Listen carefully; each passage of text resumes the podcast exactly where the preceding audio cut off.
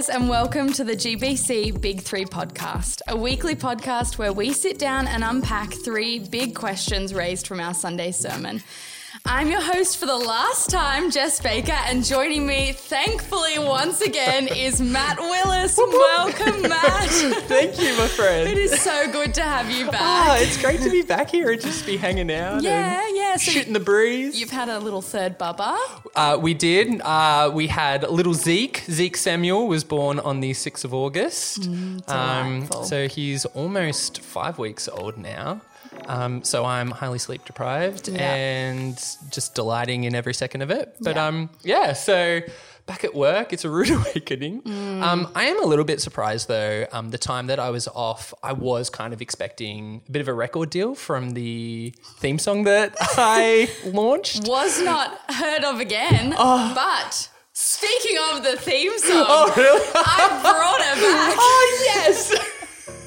And because I am not original or creative at all, I've literally just ripped off your theme song and made it my own. Um, for those of you who didn't listen to that episode of the podcast, this will be random. Um, but just bear I'm with so us. excited. Come along for the ride. Oh, I'm strapped I'm tone deaf, by the way, just excuse me on this. Maddie Willis yes. had his third baby, Zeke's crying. Yes, he is. Changing nappies and feeding, he's trying. Now I'm back on the big three, he's thriving. Matty Willis. Yes. Oh my gosh. So now we both have a ah, theme song. Gosh, it's like it's just it's the life I I live for. Really, that's just. Yeah. I feel like I've arrived. You know, we think we're famous. Yeah, I we know. have theme songs. This we're is- excited about that. I mean, we think we're funny. yeah. Well, Matt, it is good to have you back. Ah, it's great to be back, my friend. Well, in a moment, we're going to be joined by Mark Rader, who preached during our online services this past Sunday. Matt and I will be putting the big three questions to him as we dive deeper into the invitation from this week's sermon. For those of you who missed it, Mark launched our new series in the book of Psalms called The Songs of the People. And you can listen to that message again through our regular GBC Sermons podcast. But for now, Matt, I'm interested in your thoughts coming out of Mark's message. Yeah, awesome. Uh, I love the Psalms, so I was super pumped to get into this series. Mm. But I've got to admit, like, I think the reason I loved the Psalms is because they're poetic and they're kind of airy, and mm. it's just like, oh, they just make me feel warm, fuzzy inside, like when you read them. And then Raiders start to really get into, I guess, um, the technical side of mm. the of the way the Psalms are written, and and how by understanding that it can give us, I guess, a a more informed perspective of the psalm as a whole.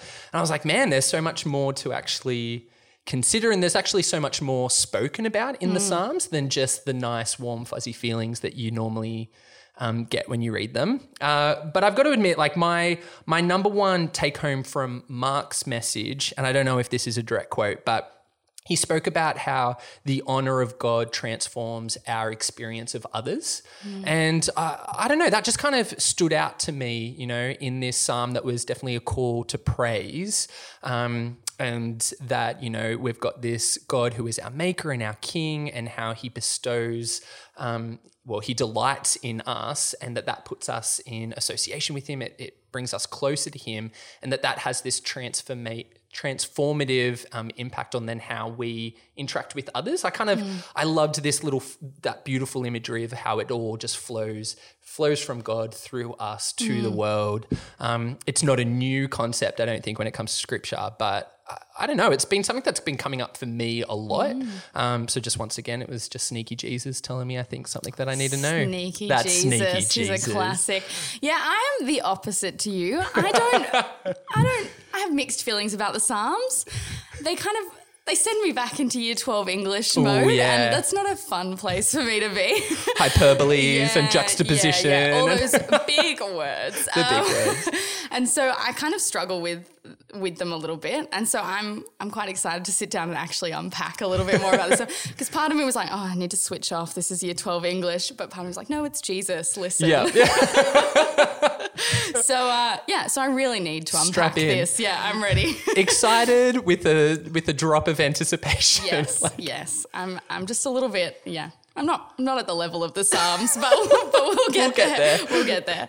Um, well, I think it's time for us to start looking at the big three questions submitted through Slido this week. Matt, what are the questions we've got lined up? Yeah, great questions this re- week. Um, so, question number one How do we reconcile the violent nature of God's judgment with the invitation of a redemptive relationship? I think we've all been there. We've all, question. oh my gosh, Yeah. like, you know, there's some really hardcore, like, wrath of God, particularly in the Old Testament. It's just like, okay, um, We'll just ignore that. I'm just going to sing my song about Jesus and love over here. just ignore it. Um, so we're looking forward to that. Um, question number two: In our cultural context that is filled with entitlement, um, how do we train ourselves in humility? Um, I feel like that's going to be one of those delightful questions that Humility. reveals a little bit too much about who we are Yes. And a bit of a burn. um, so yeah, I want to say I'm excited about that one. Maybe not. Um, we'll see. Um, and final question: At times that I don't understand God or feel disconnected from Him, how do I live out real praise instead of pretending? Yeah.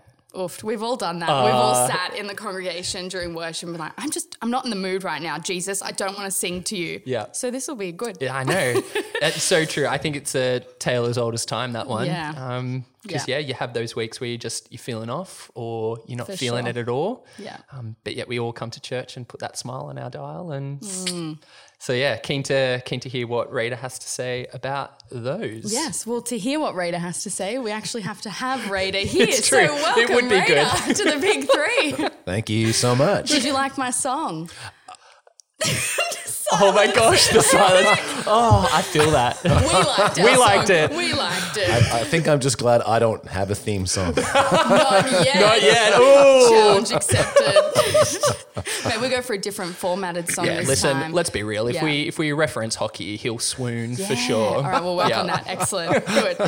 Harsh, harsh but fair. Yeah, it's so fair. Mike, you took us on a little journey of um, church history, talking about this thing called the the lectionary. Can you explain a little bit more about what that is and what it means? Yeah, uh, for independent churches and like Baptist churches would fall into that kind of category. Um, it's it is something that's that's fairly unusual for us. But the lectionary, I can't remember when it was devised, but um, I want to say it was at least a thousand years ago, and it was essentially the recognition that um, churches, particularly when it was simply the Roman Catholic Church in Western Europe, that there was some, that there was kind of a sense of let's all do this together, right? So there's this uniformity, and so they began to outline the sorts of passages that should be dealt with every week. And the lectionary has gone through a number of revisions. I can't remember when this latest one's been revised but it has a three-year cycle, so year A, B, and C. Uh, and as I said, there are four readings, sometimes more, but one from the epistles, one from the gospels, one from the psalms, and then from another section of the Old Testament. And and the idea is that over a three-year period, a congregation, because in, in a, a congregation that uses the lectionary, there would probably be all four readings in a service. There'd be the gospel reading and the epistle reading and all those sorts of things. You end up hearing a fair chunk of scripture. You don't read the whole thing, but you read big chunks of it. And then preachers then have options. Um, and to preach the lectionary, you would either preach from one of the passages that's read that day. You might try to um, preach a kind of a combination if there's some thematic links, uh, or you might ignore them and, and preach on something different, right? But the whole idea is that the is that the church is going through the Bible as a whole. So that that it, it, it's relatively simple, but for a lot of Baptist churches, it's like election. What? Like, what are we doing? That was very much my response. Yeah, But I love that. So you you're saying that there could be other churches around the world somewhere that are reading these psalms at the same time. There'd be heaps of churches across the world. So many mainline all in this Protestant denominations. um, uh, I don't know how. I don't know. I, th- I believe that the lectionary readings that we're following are for like, like the Anglican Church. So I don't know that it's the same with the Eastern Orthodox Church or the Catholic Church. But there would have been thousands, tens of thousands of churches that read as part of their services on Sunday Psalm 149. And so I think there's something really valuable. And that was part of the reason why we selected it as well. This kind of hmm. recognition that we're we're part of something big, hmm. Yeah. right? We feel so isolated right now, and um, and everything seems so strange, and we feel that way at the best of times. Like it's hmm. just our church and our thing. So I thought it was really helpful to kind of go, hey, the world is doing this. Why don't we join in? So I think that's pretty valuable. Yeah, that's cool. All right, awesome. Well, let's get stuck into the big three. All right.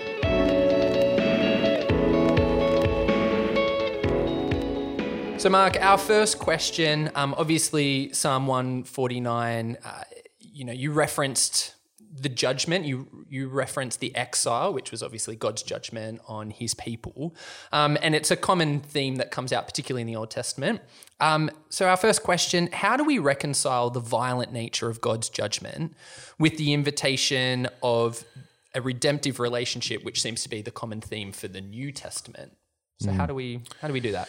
Yeah, I mean, to a large extent, that question of the violence of God uh, is is a fairly significant one, and I, and I think that it's it's worth starting by saying that it's it's a stronger theme in the New Testament than I think we sometimes assume. Um, so you know, in the Book of Revelation, it's got this famous picture of Jesus dressed in white but splattered with blood. And the the distinct image you get is it's, Gory. it's, it's not his. Yeah. It's his enemies. He's just been he's just been out trashing people. And so he comes in splattered in their blood. And we kind of go, "Oh, that doesn't Cuddly. fit." Seems But- more appropriate for Game of Thrones. yeah.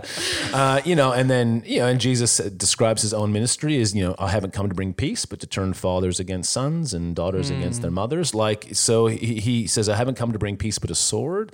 Um, Paul talks about judgment. It's not the fire and brimstone depictions of hell, for instance, but there are some signs, like he talks about the destruction, that the unity of the church in Philippians, for instance, is a sign to the world that they will be destroyed.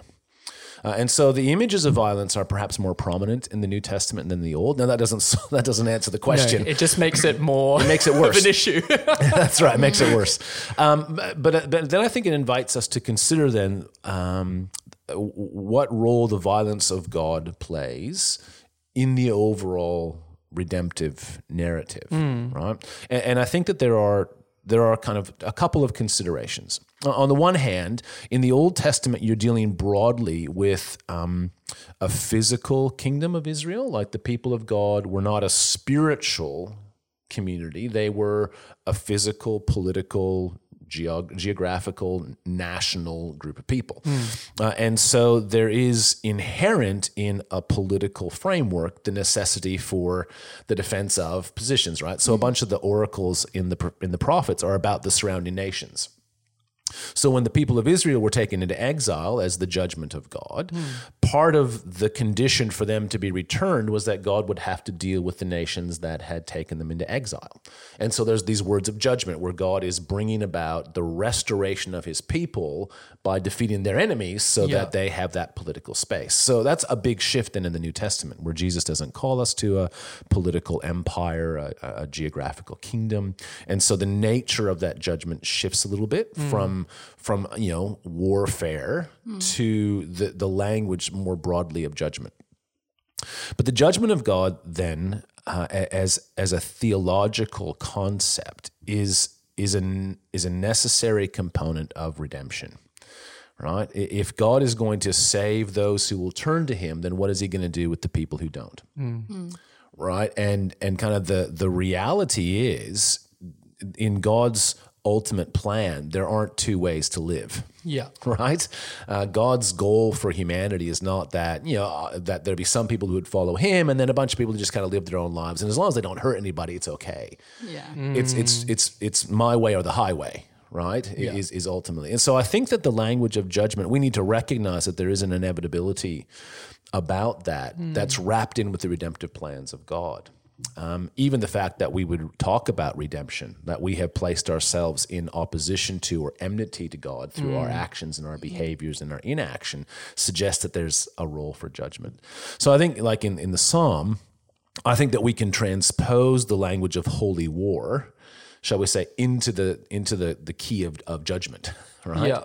Uh, so it's not so much a call for us to take up arms and you know and and march against the oppressors, but it is a recognition that part of our role is is not just to announce salvation, but by implication that there's also judgment right? I'm saying to you, if you continue living the way that you live, you don't turn to Jesus, like that's that's ultimately a bad thing, Yeah. right? I'm not just saying this is a really great way to live. I'm saying mm-hmm. it's actually the way to live, and if you don't take that up, it's like this is not an option between two good things. Mm-hmm. Which is the part that I think a lot of us feel really uncomfortable Yeah. about. Yeah. One, because, you know, I think we've got to acknowledge it's been done really poorly Yep. in the Yep. past. Yep. But also, it is hard to kind of, you know, go to someone, particularly, you know, someone that you know, someone that you care about, Yep. and go, hey, yeah, there are consequences to the choices Mm-hmm. that you're making. It's a, oh, yeah, it's a it's a hard line to deliver. And I think it, that becomes an important reason for us to have a really good idea, a really good concept and understanding of the Christian worldview. Hmm. Right? Begins with good creation, ruined by the fall, rescued by Jesus, ultimately to be renewed. Hmm. Right? And so we have to kind of keep in mind that it, we don't start with judgment, and judgment is is ultimately not God's final word, right? yeah. But it's an implication of of what He is planning to do. Mm. Um, and, and, and it is it is difficult to to speak about, but mm. it's you know the church is to some degree a sign that that's happening, right? Because we're declaring we believe that this is the way God's called us to live, and that by doing so we have turned away from destruction. Yeah. So just by being the church, there's this sense of, oh wow, okay.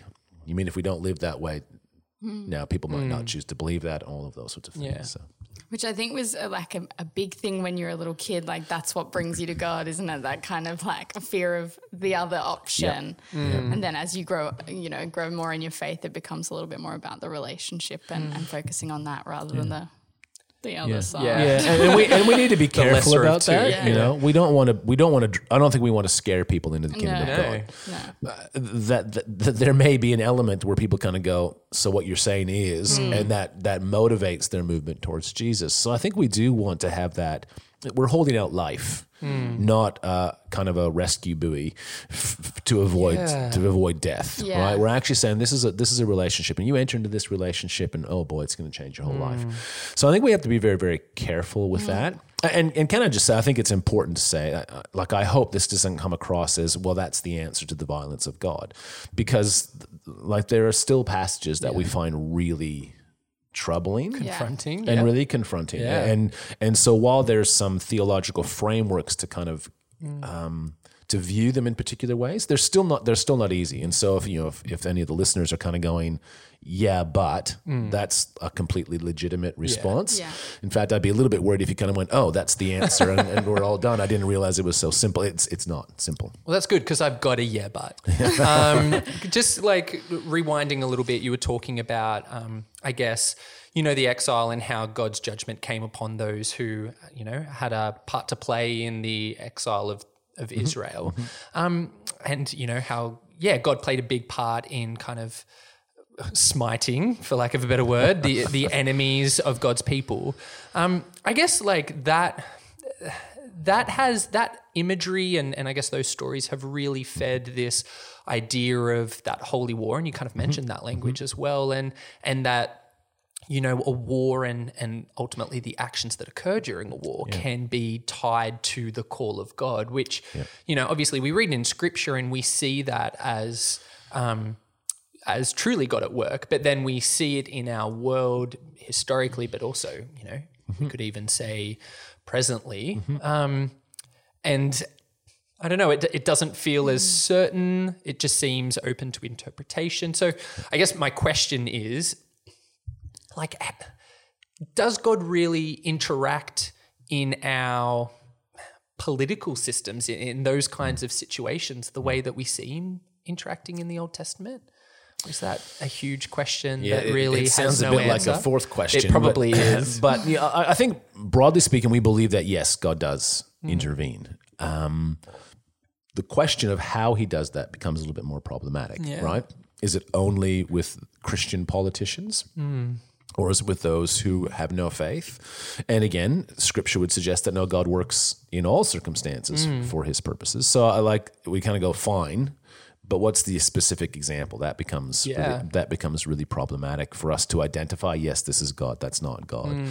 Um, those sorts of things, I, I, and I reckon that you know it's worth noting that even in the Old Testament, I think um, we're given a. Um, we're kind of given the prophetic interpretation of events, but there also would have been, shall we say, a strictly a strictly political explanation right? Yeah. So more was going on than just God doing these amazing things. There was like politics. Yeah. Um, you know, so you know, in Jeremiah, for instance, Jeremiah is called to wear this yoke representing Babylonian supremacy. Mm. A- And he is to go and speak to, and this is, I think, this is remarkable. It shows you how powerful prophets were. He's basically going to speak to the ambassadors from the surrounding nations who have all come to Jerusalem for the ancient equivalent- of the G7s, mm. right? All the local in, international ambassadors have shown up to say, "What are we going to do do about Babylon?" And Jeremiah has shown up and basically said, "This is what the Lord says: You need to submit to Babylon. You resist, and you're going to be wearing a yoke. The yoke is here. Yeah. Just submit to Babylon, and you'll live." You, you may not have your independence, but this is what God has outlined. And you just kind of think about the reality of all these ambassadors going back to their countries. Yeah. And, and, you know, and the, the voice of the prophet was a normal voice in politics. And so they would have shown up to the king, and the king would have said, "So, what'd you learn? What, what's the what's the mood out there?" And they said, "You know, this is what people are saying." But also, a prophet of Yahweh, of the people of Israel, this is the word that he said, "I need to share with you." Hmm. And that would have been taken as part of the overall story. So you just think there's there's all sorts of political stuff happening, mm. you know, economies and militaries and independence and petty dynasties and all this trying to figure themselves out in the midst of it all. And mm. God was at work in, in that confusion in, in that confusion as well. Which is probably why it's confusing for us Yeah, now to yeah. wrap our heads around Yeah, it. that's right. So, uh, like, I, yeah, again, it's a it's a big question, but uh, I think we would have to affirm by faith that yes, we just don't know how. Yeah. Yeah. Okay. And on that, let's move on to question number two. That's a segue.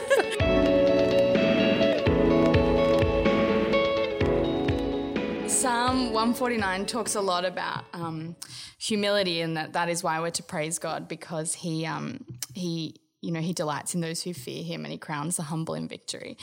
So, in our cultural context that is filled with entitlement, how do we train ourselves in humility? wow. Okay. How do we train me, ourselves? yeah. Because we're from the Shire and entitlement flows. Yeah. Let's be real. yeah, right. Well, I mean, I, um, I- again, I think there's probably a couple of um, a, a couple of things that I would that, that I would encourage people to be thinking through in that in that sense. One is you know to recognize the entitlement or, or the things that work against humility, um, because if we don't have a very clear idea about what we're fighting. We're, we're just going to be swinging at air, right? And, and so I think it, it does begin with saying, okay, so what is it in our culture, in our context right now, that makes humility particularly difficult? right? So if you, you know, um, in the first century, um, humility was not a virtue in the Greco-Roman society. To be humble was not something that your average run-of-the-mill person thought was a good thing to do. And so there was a distinctly different challenge in that context than there is for us, right? So we just kind of have to recognize, okay, what are we dealing with here? Well, we're dealing with a culture that tells us from birth that we, as in I, am the most important person Yeah. on the planet. That I'm in charge of my life, or I should be. That I need to take control of things that take place. Like there's just all this stuff that feeds into the the me and I mentality. Mm. And and I, I mean. I suppose we could say that's a bad thing, but it's not so much about even saying whether it's a bad thing or a good thing. Mm. Initially, it's just about saying that's going to hinder the pursuit of humility. Let- Let's not beat ourselves up by saying, "Oh, like our our culture's so narcissistic," because what mm. we end up ultimately doing is we end up pointing the finger at other people. Look at all the places where we see it. So we just have to kind of back off the judgment and kind Yeah. of go, you know what? This is what's working against humility in my life, hmm. and then that allows us to start undermining some of those things, right? Mm. And, and so some of that might be as simple as you know, not being on social media as much right? That might actually be a strategy that helps promote some humility or not mm. posting for a particular period of time or only posting about other people in your life, not about you, right? Not about what you're eating or where you've been, but about what someone in your life has done or what they've mm. accomplished or they've achieved. Just just subtle mm. changes that just help promote this idea of uh, helping us think of other people before we think of ourselves. Because it's not thinking, what was it? I think it was it C.S. Lewis who said humility is not thinking less of ourselves, but thinking of ourselves less. Mm. Right? So it's not about again beating ourselves up and saying, "Oh, I'm not worthy." No, that's not it. It's about basically saying, "I want to put other people first. Yeah. right. That's the humility that Jesus has. So I think you know trying to identify those things in culture that work against that. Like, what is it mm. that keeps us from focusing on other people? And we could probably come up with a pretty long list. A few, a few. There's a few things. and then, two. and then basically, I think we as individuals in our own discipleship need to kind of make that a matter of our discipleship and mm. basically say, okay, Holy Spirit, I've, I've identified some of the reasons why I find this hard. So would would you would you partner with me, or can I partner with you uh, in in bringing about a true humility? A- And I want to do that by paying attention in, in a couple of areas in my life, a few places where I know that. I tend to be more arrogant, more self focused, um, more interested in my needs than in the needs of others. And, and again, you know, trying to find those areas. I think that's probably a helpful way forward. Um, a- and, you know, I think the, cha- the one of the big challenges for us is that the Bible um, praises humility. Right, so the Old Testament is full of examples, and these get pick, picked up in the New Testament as well. That God opposes the proud. He lifts up the the humble. He opposes the proud. And so, you know, we have to then be aware of kind of, you know, kind of checking in with ourselves a bit to say, okay, where am I sitting on this spectrum? Because I'm not sure it's ever a matter of, yeah, I'm a proud, arrogant so and so, or I'm super humble. like, it, you know, like, you know, you're probably on some sort of spectrum all the time. Uh, and and monitoring that becomes important. So it's a, it's a it's a discipleship issue ultimately. I love that we're like once again like we're picking up our church's value of being on purpose and doing that kind of personal audit of our life. I, I actually think it it is a really helpful way to kind of view it from the perspective of um, like these things within our culture. They're not bad, but they do they can hinder. They have the capacity to hinder. And so the challenge is not to remove them from your life, but the challenge is to understand where and how they hinder, and then um, being on purpose in kind of in, in an awareness of that and being proactive in kind of taking that power away from from the things in our culture. Um, because yeah, like for one person it might be the use of social media, but for someone it might be completely different. Um, I mean, I think I'd probably, I- I'd probably in, say that there, there is a time, there is a time for judgment on some of those things. There may be some things in our lives that we go, you know what, I need to stop doing this. Yeah. That it is actually bad, unhelpful. Um, but I think it's that initial stance of just kind of going, let's just see, Yeah. like what's impacting, and and not jumping too early. It's, you know, one of the skills of you know writing good essays. You know, you've got to be able to read an author and be able to say, this is what the author said without saying he was right or wrong or she was right or wrong or hmm. whatever it is just kind of this is what they said this is their argument and then you have to figure out do i agree do i disagree do i hmm. think this is an agreement with some modifications disagreement with some modifications so it's that two stage process Yeah. now there is some things in our lives that perhaps the spirit of god will cut and put his finger on and say okay hmm. that has to go. We're we're not modifying that. We're not um, tinkering with it. It's just the, the solution is it needs to go. And so we need to be open to that. Um, but, but yeah, but I think you know, broadly speaking, I think you're you're right on you're right on kind of what we need to be doing. Uh, and I think being others focused is another one of our values, and that's humility. yeah, You know, kind of putting our attention on others and saying, okay, how can I put their needs first? How can I put their um, uh, wh- how can I put them ahead of myself? yeah. So Yeah, I really struggle with not talking about myself. Um, I think it comes from like my just put it out there. Excuse me. Um, just my fear of silence and my initial thing is like, well, I've got things to talk about. I'll just talk about my things. But I think it was like a year or two ago. Um, I don't know whether it was a part of your sermon. Something I learned at church was just like straight off the bat, ask them how they're going. So simple little child Jess didn't learn that skill when she was learning how to communicate. But that's something I try and do now more and more is just intentionally, as soon as I sit down with someone, how are you going? Mm-hmm. Mm-hmm. and then asking a follow up question, not being like, "Oh, you're going like that? Oh, well, cool. Let me talk about my, how I'm going." All right, tick that box. Now we can move to Look, me. it's hard to. It sounds like a simple skill, but it's really hard. No, but I'm interested. So you've been working on it for a while. Mm. How's it like? How's it gone? Is it becoming a little bit more natural for you? Yeah, well, you tell me, listeners, friends of mine out there, how has it gone? some days are better than others, Yeah, and some people are better than others. I think I'm I'm I'm an awkward person socially, and so like sometimes I find it easier. Yeah, No, I totally get but that it is fear something I'm silence. very aware of and working on. Well, and, and- but uh, to some degree, can I say that's the that's the point as far as I'm mm. concerned. I mm. think we have to identify those areas where it's like, you know what, here's here's where here's where my lack of humility seems to show up for me, mm. and and we just get into it. Yeah, there are times when you're in an awkward social setting, and the best thing to do is just keep talking, you know. But you know, I think that you know that that identification is that that's a really that's the first step because if mm. we're if we're just kind of going, I'm just going to be more humble uh, you're on a you're on a road to nowhere mm. because you, you haven't really identified the problem. Yeah. you haven't really identified what it looks like in your life, and therefore you're not going to have any kind of strategies apart from just kind of you know some Holy Spirit blessing that just mm. kind of removes it from you with without you being aware. So mm. being aware of those times and places becomes important. Cool. Well, let's move on to question three.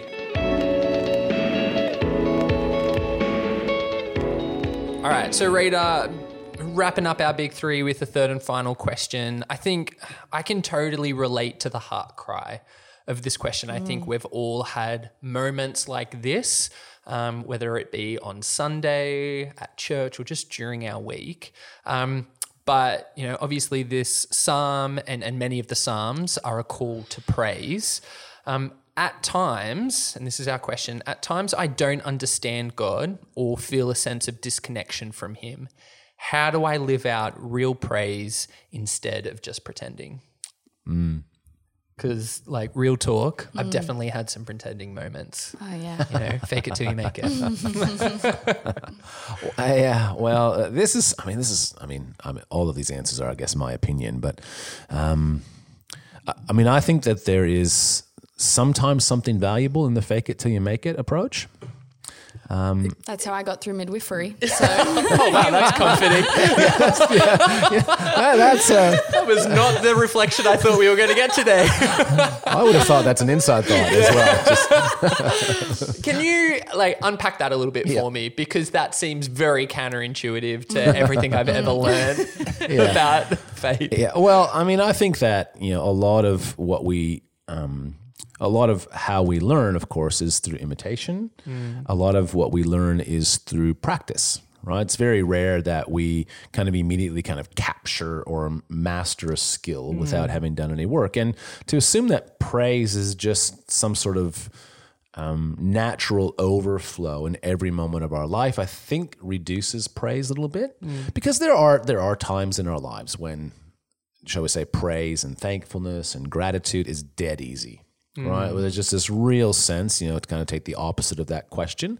There are times when you're feeling really close to God. There are times when um, you know, you're very evident of uh, His presence or His blessings or whatever it might be, and and praise is is, is easy. But th- for the majority of our lives, I think we have to try to be a little bit more deliberate and on and on purpose about that. Uh, And I think to, to the kind of fake it till you make it piece, I'd modify it with two things. First of all, I think when we're praising, particularly now, you know, we haven't done this for a while, but when we're with other people, our experience in worship is actually um, teaching other people too. Right? It's not about you in that moment, right? It can often feel that way. We have a very individual um, kind of appreciation of worship. You Yeah. know, oh, this is my song, or this is this really does it for me, or whatever. Yeah, Yeah. whatever it might be. And and and there are times, and that and that's fine. And the psalms are filled with I songs as well. So like, it's not as if you have to always be about me, but you know, um, there's there's something that we can do for other people, even when when we're not kind of feeling it, right? Where we can demonstrate a heart that is committed to seeking to praise the Lord Yeah. Right?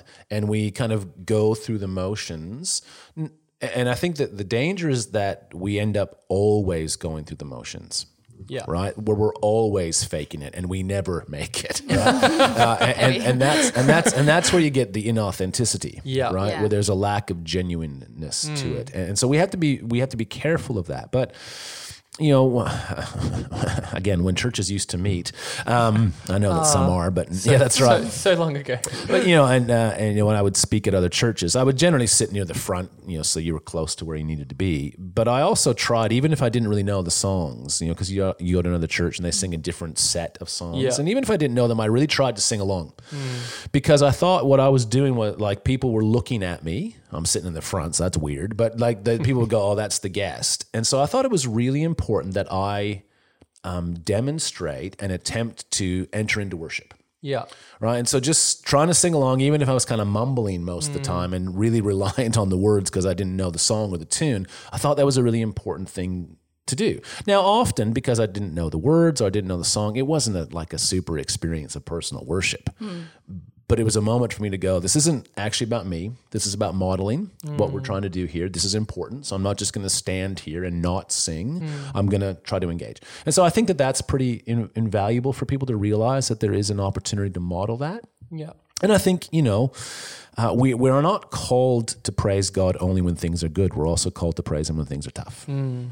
Right? That's that's part of it, right? Yeah. So Psalm 150, which of course we didn't look at, is this kind of it's it's a weird hymn because it basically says praise the Lord. But when you look for a reason why, there's not really a reason why. It just basically says Just praise the. Lord. Just Do it. well, yeah, and and to some degree, as the last psalm, if people kind of go, yeah, but why? The, the compiler would say you need to go back to the beginning and read this again, yeah. because the the whole book of Psalms indicates why you should praise the Lord. And what's mm. interesting is there's like seventy laments in there. Mm. There's a whole bunch of stuff where the psalms, psalmists are basically going, "This is so hard. God is completely distant. Uh, I've been and I've been shamed by my enemies. Uh, like there's just all this stuff, and yet at the very end of the psalter, he goes, "Just praise the Lord. Yeah. If you can breathe, if you can blow into something, blow into something. If you got something to strum on or bang on, do it. Why? Oh, please. Yeah. Yeah. Right? The whole like everything, and and and the reality is though that when God feels distant and absent, praise is hard to Must it's hard to generate. Yeah. Mm. And, and so I think that idea of you know um, of, of of doing the best we can, you mm. know, and I think that ultimately, you know, the fake it till you make it part. I think if, if I were to eh, say when that proverb or whatever it is, mm-hmm. is is useful is as long as we are seeking to make it, Yeah. then it's okay. Mm. If our emphasis is ever on just faking it, but not really on getting anywhere, that's going to lead to inauthenticity. Mm. Yeah. But if we're like, you know what, I really want to praise the Lord. I do not feel like praising the Lord Yeah. right now. I, I feel distant from Him. I, I can't. I just. It's been a rough week or a rough month. I like. I just. I just. I can hard. I'm. I'm. I'm. You're lucky I'm here. Yeah. right. You're lucky I'm standing up and trying to sort of smile. But I want to. I want to praise the Lord mm-hmm. be, because I recognize that you know all the things that He has done, all the things He means. For, like all. And I realize that. I just. Oh, I can't.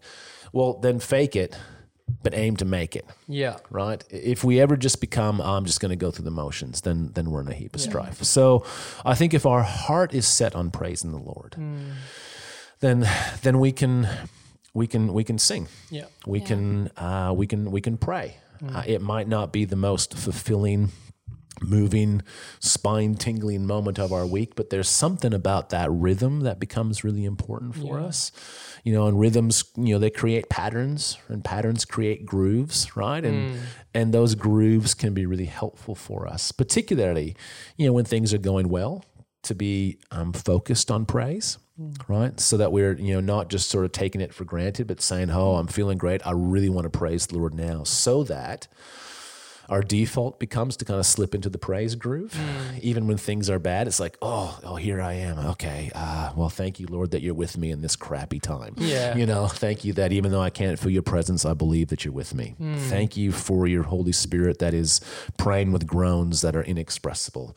Uh, thank you for my community. Like we just drop into that. Yeah. Yeah. You know, and so trying to build that default becomes, I think, pretty important. I also find that in that you, there's usually a lot of healing during worship. If you come into um, a moment of worship thinking, I'm just not in the mood, mm. if you just start singing and start focusing on, I mean, our worship is good that it gives us the words, start focusing on the words that you're singing. You often, like, there's been a few moments in my worship where that turns around by the end of it, or like you get mm. little bits of peace here and there during mm. worship Yeah. that you wouldn't have had if you had just thrown in the towel and said, I'm not into worship today. Yeah. Yeah. Yeah. absolutely. Absolutely. I just get this sense of like, you know, language like faking it and pretending. It's got this really negative connotation to it. But, you know, ultimately everything that you just said, it's it's just all about leaning in and being expectant. And sometimes you'll you might be a little bit expectant, you might be hopeful, you might need it. Yeah. You may not get it or Yeah. you, you, not the way you wanted it. Yeah. Um but yeah, I think that whole once again you're you're creating rhythms in your life Mm. that will actually um, really create deep rooted Mm. practice of praise. Yeah, I think your like our Roman Catholic friends would talk about being a practicing Catholic or a non-practicing Catholic, right? And a non-practicing Catholic is one who just doesn't go to church, but Yeah. still counts themselves Catholic. And so I think again, it falls into that whole kind of what is that all about? But I think there is something valuable to say that I am a practicing Christian. You know, like not only am I attempting to live the Christian life, but I'm you know at a very simple level, I am practicing Yeah. You know? And so some days you know some days training went really well you know and i mastered a new skill and Yeah. i really feel that that drill was great and the other weeks it's like oh man i just had two left feet and you know couldn't get anything right Yeah. and it was just a disaster well okay the hmm. point is you don't throw it all in but you're like i'm i'm a practicing christian hmm. i am practicing hmm. uh, some of the skills that are Amen. required Story of my life. yeah, but we don't tend to use that language, which Yeah. and, and maybe maybe we should maybe we should think about adopting it. I don't know. I know I will. Yes. Great stuff, Mark. Thanks so much for that. I yeah, I like I knew coming in with these questions that there was going to be some good meat to chew on, um, and Gross. yeah, just as a little to put a picture in everyone's head. Um, no, but you've definitely left me with plenty to consider and to really take into my week. I hope definitely that's been the case for our mm. listeners. Mm. So thanks heaps for joining us. Pleasure. Thanks Next so much. week, your theme song is coming. Yeah, Oh, great. I spoke too soon. what rhymes with just wait in Ovechkin? bated breath. Yeah. Jess, heaps of stuff in that. Mm. I felt like we we covered a number of different areas of not just like just understanding who God is and what that means for our life and how we are transformed. Like it's we jumped all over the place, but in a really good way. Yeah. Uh, like, how has this chat with Radar kind of changed your thoughts or kind of clarified things for you? Where are you sitting after after all of that? Yeah, it was a lot. Um, um, no, I really loved the discussion around the third question, knowing that, you know, God knows us. He knows we're real people and we have lots of emotions, and I have a lot of emotions. Mm. And knowing, like, that the psalmist, you know, there was praise, praise, praise, lament, praise, praise, lament, you know, like it was all over the place. And that's okay that there's mm. moments where you don't feel it, but as long as you show up, and that's kind of what it's all about. It's Yeah. just, you know, it's a day by day journey and we never kind of reach the end goal, but Yeah. Just working on it and working hard for it. Yeah. Having those training sessions. Yeah, I'm not into training. No, me Um, either. That's not the language that he should use to draw me for the in. Lord. Yeah. yes. that and essays. We just haven't done well today. If you had have mentioned eating, then that Yeah. would have been Ooh, like yeah. just chew. Well, yeah, chew on Oh, it a little bit more. Not See? good for the vegetarians in the audience, though. What about you, Matt? What did you take from it? Um, that humility piece, like I, I, I was um, convicted by it, I think, but also, um, you know, I, I, I was, I don't know, I was excited. excited's not the right word, but I was like, no, yeah, there is. This isn't about just ripping shreds on on me and my shortcomings, which trust me, there are plenty. Yeah. But um, but this is about just being intentional and inviting the Holy Spirit into that space and um, allowing His wisdom to speak truth into my life and and kind of have that that opportunity to kind of put everything on the table and kind of go, okay, what's what's building me up and what's not so much. Um, I think that's a that's a great challenge, and I think we get scared of that, and I definitely know I get scared of that. I get scared to welcome other people to speak into that space, um, but I also think it's uh, an awesome opportunity to really um, be refined by by God's truth, God's word, and His character. So yeah, that really stood out to me. I think the cultural stuff is always something that we're grappling with. Yeah, for sure. Yeah. Well, another great week. Yeah. Another another big three. Good to have you back, Matt. If you want to be a part of the conversation, make sure that you join us for our online services this Sunday at gbconline.org.au and that you snap the Slido QR code before the sermon to get involved. If you've enjoyed the Big Three podcast today, take the time to give a star rating and be sure to subscribe to stay up to date with all future episodes. Well, thanks for joining us for this week's Big Three and our deep dive into God's invitation for us all. Remember, there's no thought too small, no question too big.